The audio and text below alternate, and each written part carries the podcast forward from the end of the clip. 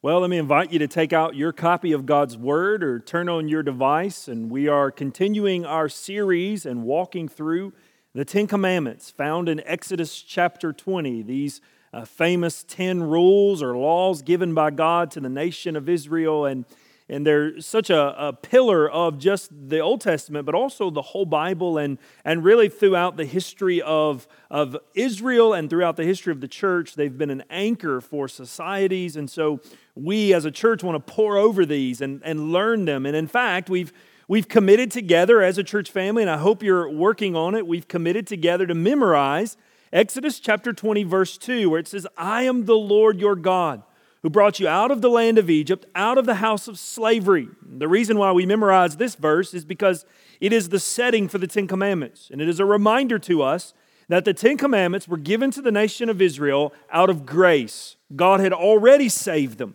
He had already called them His people. And then He gives them the rules by which they are to live in a relationship with Him. So, so the Ten Commandments for us are rules to follow, are expressions of our love towards God, but they are most importantly a response to His grace. And so then we have this memorizing list we're working on. You can find them at our website, elkdale dot org, but we're working on this list. And the first commandment, you shall have no other gods before me. The second commandment, you shall not make for yourself an idol. The third commandment, you shall not take the name of the Lord your God in vain. And then today we add to it this fourth commandment, remember the Sabbath day and keep it holy. Now, this fourth commandment is probably one that uh, brings the most controversy or the most questions when it comes to how do we observe it and what does it mean. In my house growing up, the Sabbath was identified primarily with Sunday, the day of church, the day of worship. And it was different in my home. On Sunday, we put on our best clothes and we went to church and, and gathered with people and we worshiped. But we also had some, some rules on Sunday. We were never allowed to cut the grass on Sunday if that was our chore and we didn't get it done. We were uh, not allowed to necessarily do things that would take us away from the house for a long time or or keep us from being uh, in church when worship was there. I remember one time when my brother and I were big enough to ride our bikes away from the house, and, and we would go down to a nearby pond of another church member, and we were fishing in their pond on a Sunday afternoon, and we caught some catfish. Now, my brother and I were still small in the sense that we brought the catfish back, but we didn't get back home until right before night church was to begin. So we only had enough time to slick down our hair and put on a clean shirt, and we left the fish in the cooler. And that night after church, after my dad had preached, after everybody had left, after we'd locked the doors, I remember him cleaning catfish on the side of a pine tree with a flashlight, reminding us that we will never do this on Sunday again, that it became a Sabbath rule, if you will. And that's really the question. When the Bible says keep the Sabbath holy, what does it mean? Does it mean we're not supposed to cut grass on Sunday or, or get tickets to the football game? Or does it mean that we have to take a nap and rest on Sunday? I, I'm certainly for that one.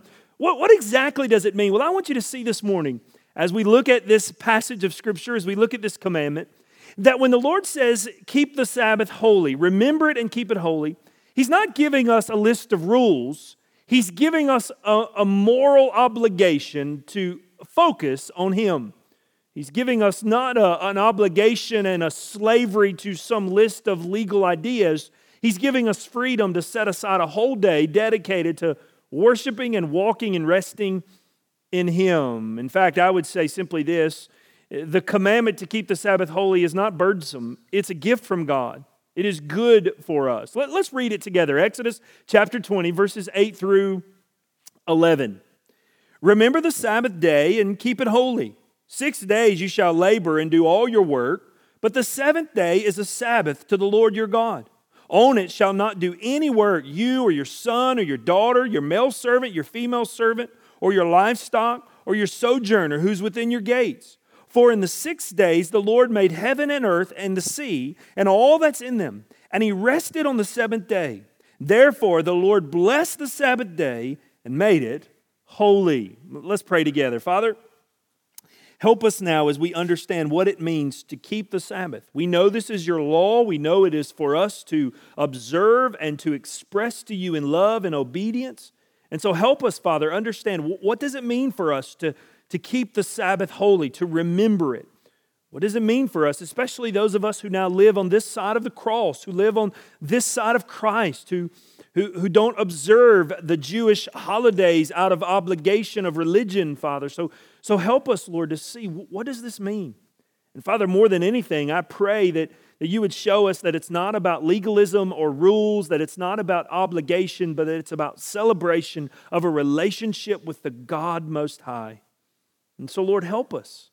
Help us see what it means to rest. And ultimately, Father, I pray you would help us to see what it means to rest in Christ our Savior. Father, even now as I proclaim this message, as I read your word, there are those that are watching and listening that their life is in turmoil, anxiety is high, their relationships are struggling. They find themselves a long ways from rest. Lord, I pray that today you would show them through your word and through the person of Christ where true rest is found. God bless our time in your word, we pray, in Jesus' name. Amen. Now, before we dive into this commandment, there's a couple of observations we should make. First, we should note that of the Ten Commandments, this one gets the most words. It is the longest of the Ten Commandments. It has the most explanation.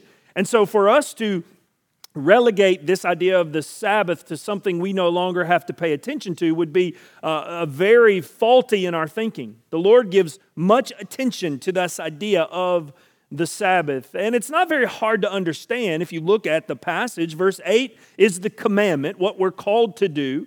Verses nine and ten, he tells them how to do it, what they're supposed to do. And then in verse eleven, he simply says, this is why you are to keep the Sabbath. So there's a there's a clear understanding that God has a, a, a command, he has a, a details of how to follow it, and then he has a reason for giving it to us.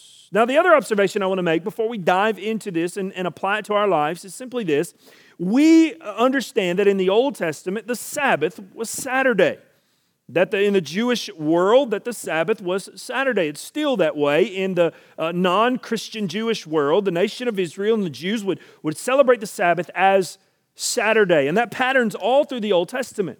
So the question has to come up, we in the Christian faith, in the New Testament faith, we have to ask ourselves, why do we not gather or keep Saturday as the Sabbath? Well, I want you to understand that, that the overarching conviction that I have on this text and, and the New Testament church has had since Christ's resurrection is that the idea of keeping the Sabbath is far less about a specific day and far more about a real day, an obvious day.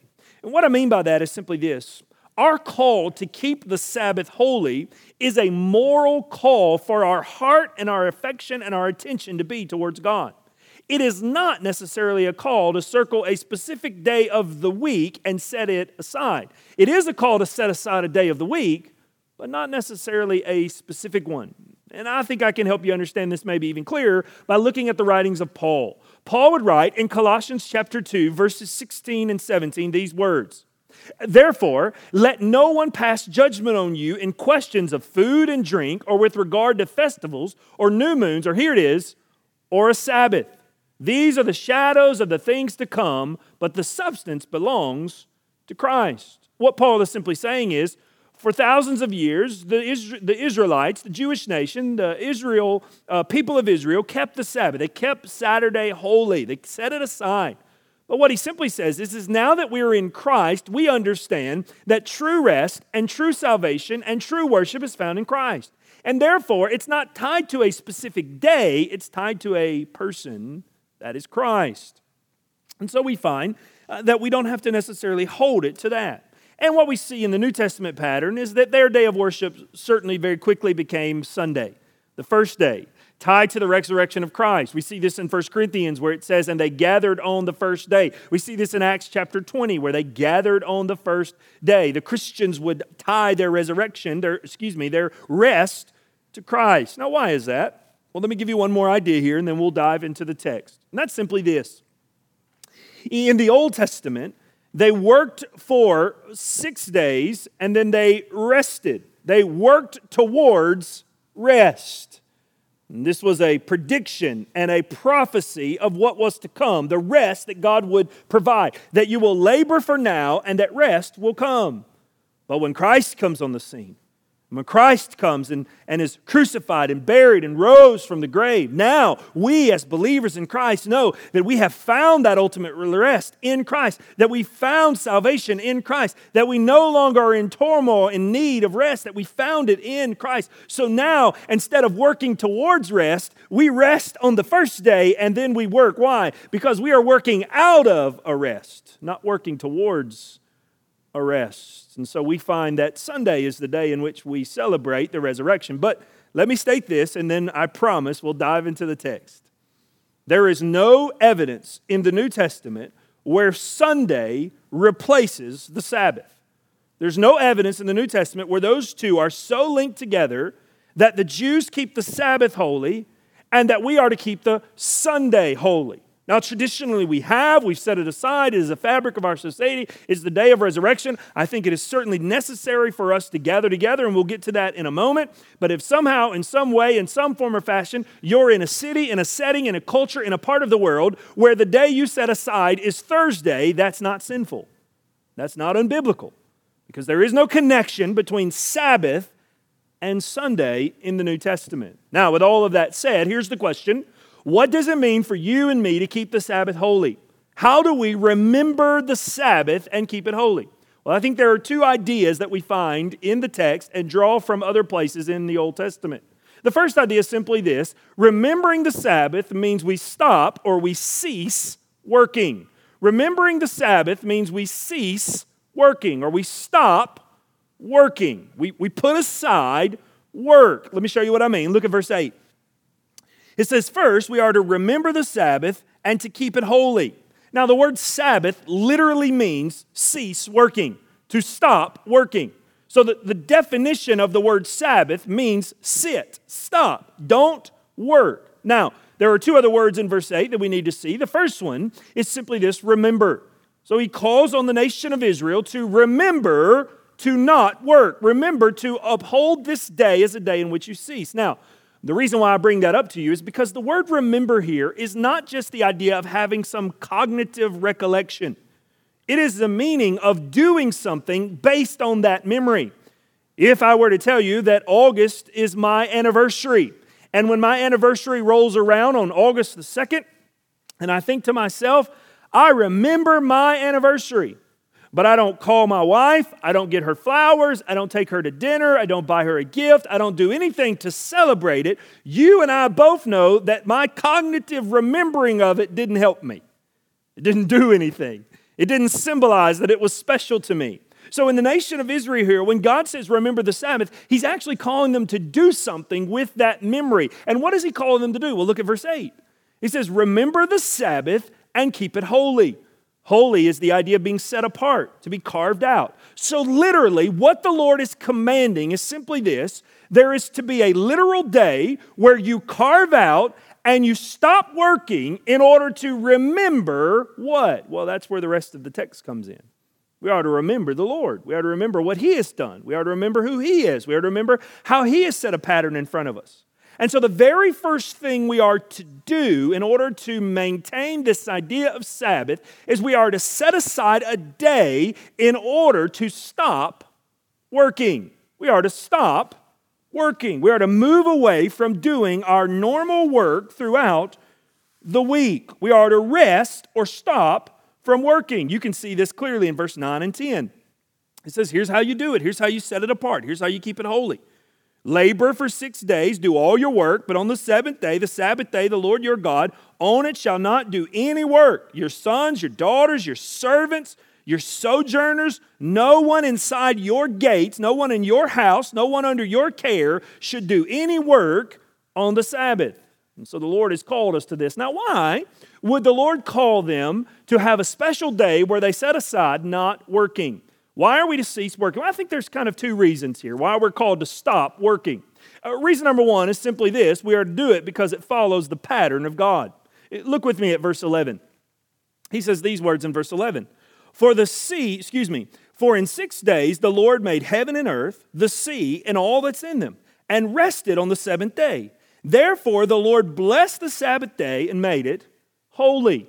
So what the Lord does here in Exodus chapter twenty is he goes all the way back to the very first work week recorded in the Bible. the very first work week recorded in all of eternity. That is the work week where God created the world. And the Bible says in Genesis chapter one and two, and here again in Exodus chapter twenty, that God created the world in six days, that he spoke the world into existence, day one and day two and day three, culminating with creating man and woman in his own image. And then finally, the Bible says that on the seventh day he rested. Now, let us see the irony in this. Brothers and sisters, when the Bible says that God rested on the seventh day, it does not mean that he had to prop up his feet and ice his ankles. It does not mean that his back was aching from the work of creation. He did not need to go to the heavenly refrigerator and find Gatorade in order to replenish his electrolytes. That is not what the word rested mean for the Lord in Genesis chapter one and two. The word rested in the, in the sense of Genesis chapter one and two is simply that the Lord was pleased that he had completed his work, and then he rested. But here in Exodus chapter twenty, we are told that because the Lord rested, we are to rest. Why? Because it's simply this. Not only was the nation of Israel given a command to follow, rest, but they were given a pattern. Because God rested, you are to rest. You see, I believe that the Sabbath is a gift. It's a gift from God. Why? Because God knew our bodies would need to sit down. Our laborers would need a break. God knew that our hearts would need replenishing. God knew that we would be busy six days a week and that there would be a day where we need to stop and reflect and ponder and restore and rejuvenate. And so God built that into the creation pattern in order to set it in front of us, saying, this is what I have done, you do it also. We are to cease working because it is the pattern of God. Now, we should learn a couple of other things about this idea of cease working here because it's the pattern of God. One, work is good. Work is a good thing. God created the world. There was no sin. Adam and Eve in Genesis one and two are placed in the garden and told to care for the garden. Work came before sin. Work is not the result of sin. No matter how much you may despise your job, the idea of man and woman working, whether it be in the home or outside the home, the idea of working is not sinful. Now, certainly, because of sin, work has become more difficult. Because of sin, work has become harder because sinners are the ones doing the job. Work has become uh, uh, more challenging, but work in itself is good. And in this pattern, God says we are to get up six days a week and do work, do labor, toil with our hands, toil with our abilities, make the necessary resources we need to provide for our families and bless others and, and bring to the storehouse of the church. God is giving us six days to do the earthly tasks that we need to do. But then he says on the seventh day, stop it. Cease. Don't work. So what is meant by this? It is meant to set aside a day. Now think about how gracious God is. God could have demanded, you give me six days and only work one day, and I hope you get it all done on that one day. That's not what he did. He said, I'll, I'll give you six days to get all of the things you need done in your earthly task in order to take care of your crops and your fields and your factories and your jobs and in order to provide for your family. And in return, you set aside one day for me. What a good and gracious master he is. That he would give us just this task of saying, go and work, but on this one day, stop working. You might say, well, that seems kind of odd of God. Well, think about the mercy in it. Let's say this, one uh, uh, illustration I've heard put it this way, said, what if you were to come upon someone in need of money, and they were asking for money, and, and you pull out of your pocket seven dollars, and you take one dollar and put it in your right hand, and you hand this person who's in desperate need of money the other six dollars. And the person, in their anger towards you, begins to whoop on you, beat on you, in order to snatch the one dollar and run away. Now, we would say to ourselves, how ungrateful, how mean. We gave them six. Why would be these so ugly to take the seventh? That's exactly what the Lord is doing in this commandment. I've given you six days. They are your days, in a metaphorical sense, to toil, to work, to do what you're supposed to do. Now, set aside one for me. How gracious he is that he has did this for us. And we should also observe in verses nine and ten that God is good to employees. Notice what he's telling them. He's saying you have to let your uh, workers, your male workers, your female workers, your children, you, you've got to let your cattle rest. Everything is to go into rest on the Sabbath day. Now that's good. And some of you are in a positions where you're over people, where you supervise them, where you run companies and businesses. Is this your practice? Are you giving them rest? Are you giving them opportunities to unplug and seek after God? And some of you work in places where they don't provide this type of rest. Maybe it's time to examine where you work and why you're not doing this, because the Lord is, has seen in His care to give us that everyone should do this. Now, there's a second idea here about the idea of stopping work. Not only is it to follow God's pattern, but I believe it's to uh, trust His provisions. Think about it for just a moment. In this idea, the Lord is telling them, you may toil and work for six days. Now, they lived, the nation of Israel, three thousand plus years ago, in an agricultural trade-based society. So if I was a tent maker, I had to get the tent sewed in order to sell it. And the faster I sewed it, the more I could sell them. And that would help support my family.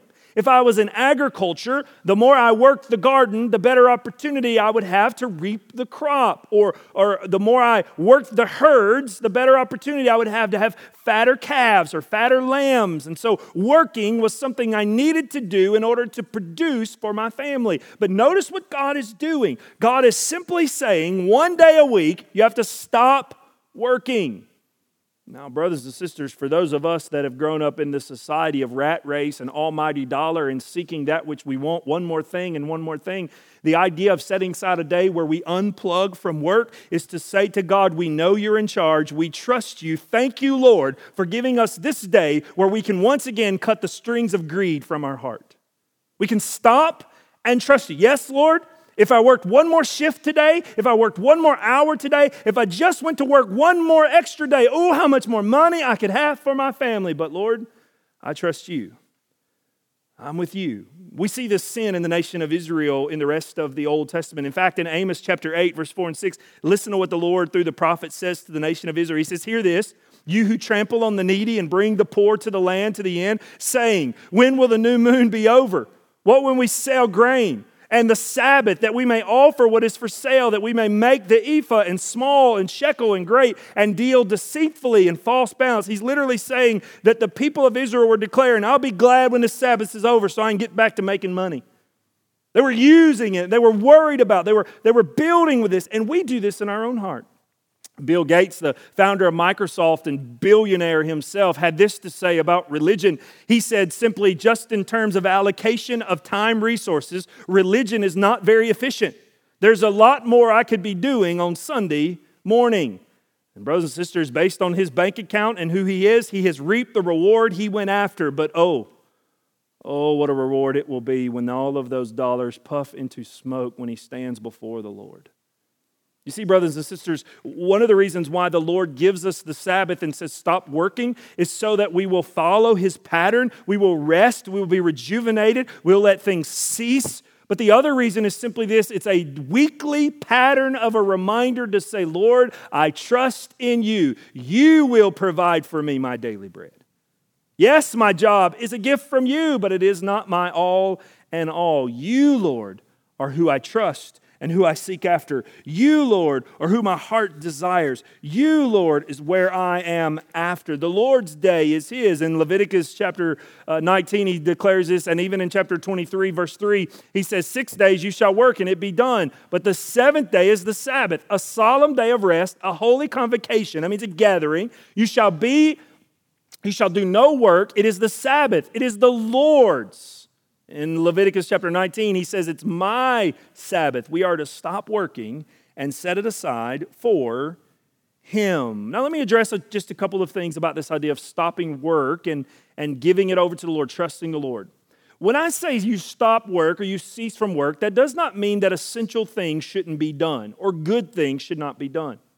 We find that this idea of stopping work has been abused not only throughout Scripture and in the New Testament especially, but even in our own lives. When Jesus comes on the scene in the New Testament, there's one place in the Gospels where there is a man who literally has a withered hand. He has a he has a deformity from birth, and it's the Sabbath. It's the Jewish Sabbath, the day of, of gathering in the temple and the day of no work. And they had all of these rules about what they were not allowed to do. They added to the commandment. They, they laid up rule after rule of what it meant to rest on the Sabbath.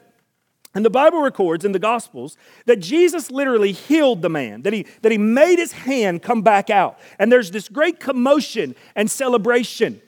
And the Pharisees, instead of being excited that this man from birth who's been deformed is now healed, they immediately accused Jesus of blaspheming God because he broke the Sabbath commandment. By healing the man, he did a work on the Sabbath. How foolish. How absurd. In fact, there is some Jewish writing from the uh, early first century where there is literally a discussion on whether it's legal to retrieve the egg under a hen on the Sabbath. And the discussion goes like this. One, to retrieve the egg is work. And also, if the hen laid the egg on the Sabbath, the hen produced a work on the Sabbath by, quote, laboring the egg. And so, therefore, we probably shouldn't gather or eat that egg. How foolish. Brothers and sisters, the idea of stopping work on the Sabbath does not mean not doing what is necessary. If you have cows that need food, you feed them. If you have things that must be taken care of, if the house is on fire, you run in to rescue people. You do what is necessary and needed on the Sabbath. That is not the intent of the law. Here's the intent of the law. You stop doing what is normally done the other six days of the week.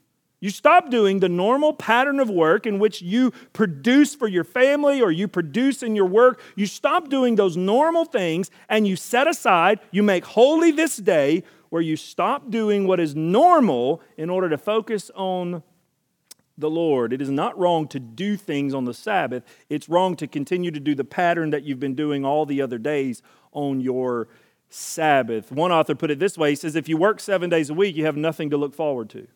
The Sabbath is to be the day where you stop, you cease from working. Now, let me say one other thought about this, and that's simply this. Stopping work doesn't mean all of a sudden the Sabbath becomes lazy day. Stopping work doesn't mean that the Sabbath means we just curl up on the couch and we don't go out and we binge Netflix all day long. That, that's not what Sabbath means. Sabbath means to remember what the Lord has done in His creation story. It is to pull back from work, and it is to set aside, not thinking that we have to make money ourselves, but trusting His provision, following His pattern. And then the second part of this idea is not being lazy, but in turn focusing on the Lord, having a special day where we set aside to seek the Lord. And that brings us to the second truth of the text, and that's simply this. Remembering the Sabbath and keeping it holy means we stop working, but it also means we start worshiping. We cease, we cease in working, but we celebrate in worship. We set aside the day for a special time of worship. Now, where do we draw this from out of the text? Well, I have to take you to another place in the Bible where this commandment is given again. In Exodus chapter twenty, verse eight, it's given, and in verse eleven it says that you're to stop working because you are following the pattern that God created the world in six days and He rested. But in Deuteronomy chapter five, when the commandment is referenced again, there's a, a different motivation attached to it. In Deuteronomy chapter five, verse fifteen, it says, you shall remember that you were a slave in the land of Egypt, and the Lord your God brought you out of there the mighty hand and an outstretched arm. Therefore, the Lord your God command you to keep the Sabbath day. So if you'll notice there, let's see if we kind of unpack this. In Exodus twenty, we are told to keep the Sabbath because it follows the pattern of God stopping work and resting. And this idea of resting means that we look to God for our pattern, and we look to God for our provisions, and we realize that our jobs are not our, our gods, that we don't worship them, that we don't seek after the throne room of everyday work trying to climb some ladder. That's not what we're supposed to do. But here in Deuteronomy five, we're told that they were to keep the Sabbath holy, not just to remember creation, but to remember God rescuing them out of the nation of Israel in the book of Exodus. And so what do we draw from this? Well, we draw simply this. Brothers and sisters, we are to set aside a day in our week in which we stop working, we cease from working to follow the pattern of God and trust the provisions of God, but we are also to celebrate, set aside a day of the week not only to celebrate God as Creator, but to celebrate God as Redeemer. The Sabbath is to be a day where we set aside, where we have a special time in order to worship God for Him rescuing us. The Sabbath is to celebrate, it's to stop and to remember that God has rescued us. And the beautiful thing about it is for us who live on this side of the cross, we don't have to go all the way back and look at the Exodus story we can look at Jesus. We can know that God has rescued us as Redeemer through Jesus, that Jesus came on this earth, and that he took our sins, that he bore our restlessness and our brokenness and our strife between God, and he went to the cross, and he was nailed there with our sin, and God's wrath poured out on him. He experienced no rest on the cross, only agony, only wrath, only pain, only suffering, and then he was laid in the tomb that we should have been laid in because of our sin. But lo and behold, on that third day, on that Sunday, on that first First day of the week, he rose from the grave. And now you know what Jesus declares? Jesus declares, all you who are heavy laden, come to me, for I will give you rest. You see, brothers and sisters, what Jesus does in the New Testament is he gets in an argument with the Pharisees about the Sabbath, and he ultimately looks at them and he says, do not tell me about the Sabbath, for I am the Lord of the Sabbath. That I am the one who's oh, I am the one who's over the Sabbath. And essentially what he's saying is, I am the Sabbath. You want to find your rest, you find it in me. You find it in Christ. So for you and for I, we don't have to look to the Exodus story of the nation of Israel coming out of Egypt. We look to Calvary and we declare we have set aside this day in order to remind our hearts, in order to remind our souls, in order to stop from the busyness of life and to rest in God and celebrate not only that he is the Creator, but he is our Redeemer. In fact, one author would put it this way. B B Warfield would write, he says, Christ took the Sabbath into the grave with him and brought the Lord's day out of the grave with him on that resurrection morn. He is the place where we find rest, and all of us need this rest. And so what do we find? We find that in order to keep the Sabbath holy, to remember the Sabbath and keep it holy, here's what you have to do.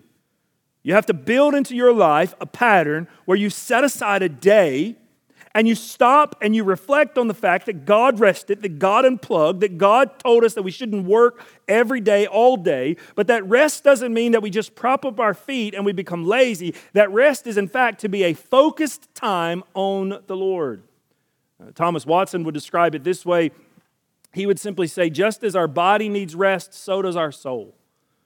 He would describe the Sabbath as a day in which we tend to taking care of our heart. And he would say simply this, that the Sabbath, the gathering of God's people with God, the day in which we come before God, the day in which we, we mark ourselves set aside for God, is the day in which all of the work of the world that's frozen our heart melts away.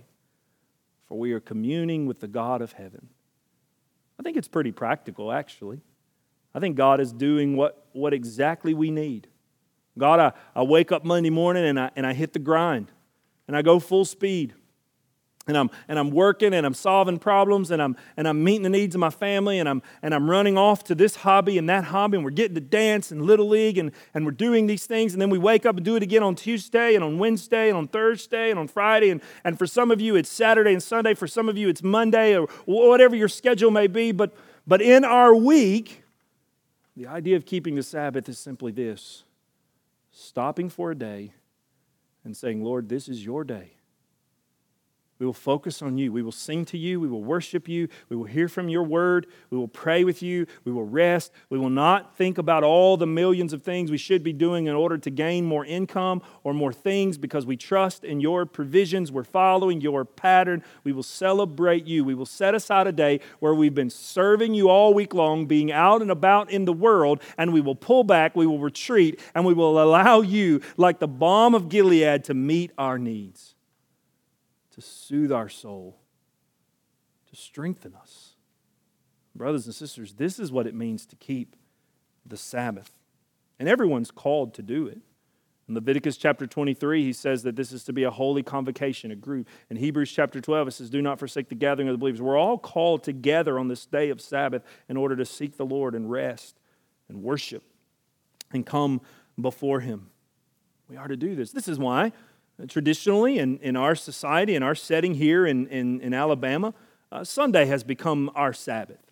It's become our day where we can gather with the church and worship. It's become our day where we don't have to clock in necessarily. It's become our day where we can rest intentionally with our family. That's why we've set it primarily in the rhythm of our calendar, but the The morality and the heart of this commandment is not what day of the week you do. The morality and the heart of this commandment is that you trust the Lord and you unplug and you worship him. You set aside time to intentionally worship him. And really, you look forward to it. The nation of Israel looked forward to the Sabbath. They looked forward to the day where they sat down and sought the Lord and poured over his word. We should do the same.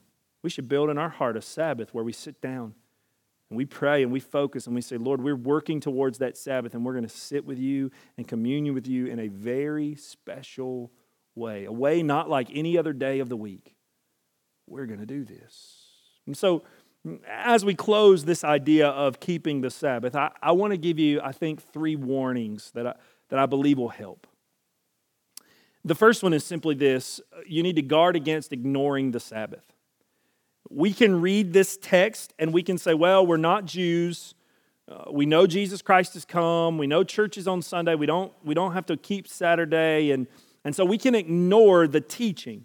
But if we're not careful, while we may not keep Saturday as some special day, we are called by God to stop and reflect on who he is in a holy, set-apart day. And so let me just encourage you, don't ignore the commandment of the Sabbath. Jesus said, I came to fulfill the law, not to abolish them. The, the moral, ethical calling of the Sabbath still rests on us. And so simply put, can I ask you, do you stop and unplug and enjoy the Lord on a day unlike any other day of the week? Do you stop from work? Do you put aside the accounting books? Do you put aside the school studying hours? Do you put aside all the chores of the normal week of being the house mom? Do you, do you sit and rest in the Lord, reflecting on him, trusting in his provisions, following his pattern, and worshiping him in a special way, especially, and I would add this just out of conviction in the setting of where we are, especially if this is going to be the day that the church gathers? You gather with the church in a special way, set aside to worship him. Don't ignore the Sabbath in your life. Friend, you may think, well, I'm working hard now to provide for my family, and, and in a while I'll be able to slow down and retire. Listen, disobedience now is disobedience.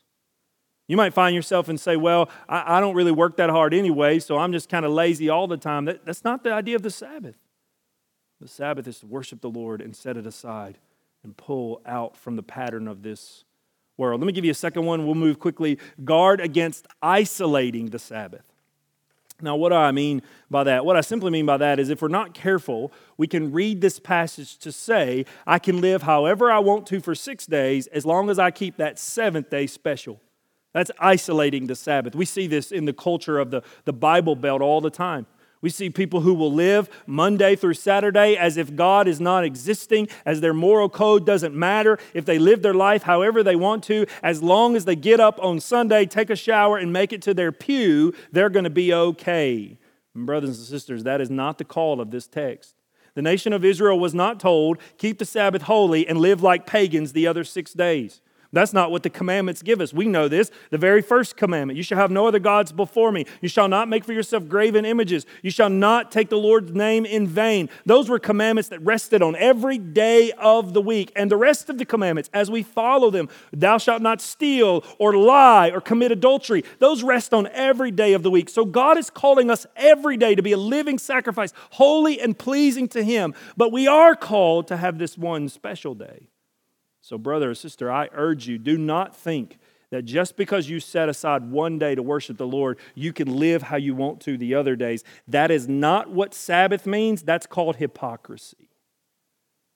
And that's not good. And then there's a third and final thing we must guard against, and that's simply this: we must guard against idolatry of the Sabbath. This is kind of going to the other extreme. And this is the idea that somehow what you do on that day makes you right with God in a good way. You know, maybe on the Sabbath you you are adamant that you must wear your finest clothes, and maybe on your Sabbath day you're adamant that the, the car must not crank and the fishing pole must not come out of the closet, and, and that you must get to church and, and you have to do this and this, and you have all of these kind of sacred cows wrapped around this day, and, and you find yourself thinking that because someone else doesn't observe it the way you observe it, you must be holier or more righteous before God because you've made these, these laws and these rules. And we see, brothers and sisters, in the pattern of the New Testament, that the Pharisees were very good at making rules and following them on the Sabbath, but they lost the idea idea that the Sabbath is not set aside so that we seek some rules in order to be made right with God. The Sabbath is set aside so we sit in God. We rest in God. We worship God. And so do not make an idol out of the Sabbath. Do not think that somehow the way you observe it is the only way or the best way or the highest way, because all we are doing now is becoming a legalist and a Pharisee. We must not base our standard before God solely on how we act on Sunday. Whether good or bad, that's not how we approach the Lord. I would say simply this: the Sabbath is a gift from God, a gift that we see fulfilled in Christ, that we rest in Him. I would encourage you, as I'm about to pray, that probably one of the most encouraging things, and one we certainly don't have time to cover, is to read Hebrews chapter four. And in Hebrews chapter four, the writer is describing those who have left the faith or missed the faith or who have not come to Christ. And, and so he's talking about how they've missed rest. Because they've rejected Christ, they've missed rest. And ultimately what he's describing is the time in which the Lord will return and we will rest forever in God's presence. And in Hebrews chapter four, down along verse eleven or twelve, he tells us these kind of uh, ironic words. He says, now strive, work towards rest. It's kind of a uh, an oxymoron, really, work towards rest. And ultimately what he's saying is walk with Christ, follow His way, obey His commandments. And then there is coming a day where He will return, and all of this rest that we kind of get on that one day a week will become eternal and forever. And every day will be Sunday. Every day will be rest day. Every day in the Lord will be Sabbath. So it encourages us. Don't give up. Don't give in. For now, it's one day a week. But there's coming a day where it will be all time, every day, for all eternity. May we rest in the Lord. Let's pray together. Father, we ask You, Lord, to search our hearts and know us. This passage of Scripture is one that, uh, Lord, it doesn't necessarily grip us emotionally like um, taking Your name in vain or or, or having idols. We We really are struggle with how we comprehend Sabbath, since we're not of the Jewish faith. We're believers in Christ, and And even the pattern of our life, we worship on Sunday, Lord. That's what we do, the resurrection of Christ. And so it, this one, Lord, can be even further in antiquity to us, harder to reach in history. But, but Lord, it's, it's Your word, and it's true, and it's for us. And so I pray right now, Father, I pray for the one who finds themselves constantly busy. They work their job, they work their hobbies, they work their their um, weekends, they chase their kids to everything known to man. They just find themselves constantly working and busy, and the, the pattern of their life is simply, I, I need more time. I wish I had more time. Lord, I pray they would be convicted about ignoring the Sabbath, and they would pull the plug, and they would cut back on their calendar, and they would set aside that day, that special day where they seek You and You alone. They rest in You. Lord, for many of them, it's a trust issue. They don't think You'll provide. They don't trust that You're watching over them. They think it's in their control or it's in their hands and that they have to toil in order to produce. And so, Lord, I pray You'd remind them that You're a God who watches over them and You're over all things. And they can trust You by resting in You. For some, Father, rest means they have to give up their sin. They have to confess their failures and they have to come to Christ. They find themselves lost and without Jesus, and their life is in turmoil. Their soul is twisted. Their constant weight of agony of the sin in their life, the brokenness of the road that they've left behind. Lord, I pray they would come to Christ and hear the words of Jesus. Come to Me, all you are heavy laden, and I will give you rest. For some, the Sabbath is a place for a sacred cow, an idol. They think because they dress a certain way or they Uh, have certain actions or they don't do certain rules that somehow they're more holy than others, they're, they're higher than others. Father, they find themselves in legalism when it comes to the Sabbath. Lord, I pray You'd break their heart and remind them that the Sabbath is not to be rules, it's not to be burdensome, it is to be freedom in Christ. And so, Lord, guard them from that. Father, I pray uh, that you, by the power of the Holy Spirit, would bridge the gap that is so far from my words to the very truth that needs to be pressed on the heart. So, Lord God, please make the truth relevant and alive and real in each and every listener, I pray. In Jesus' name, amen.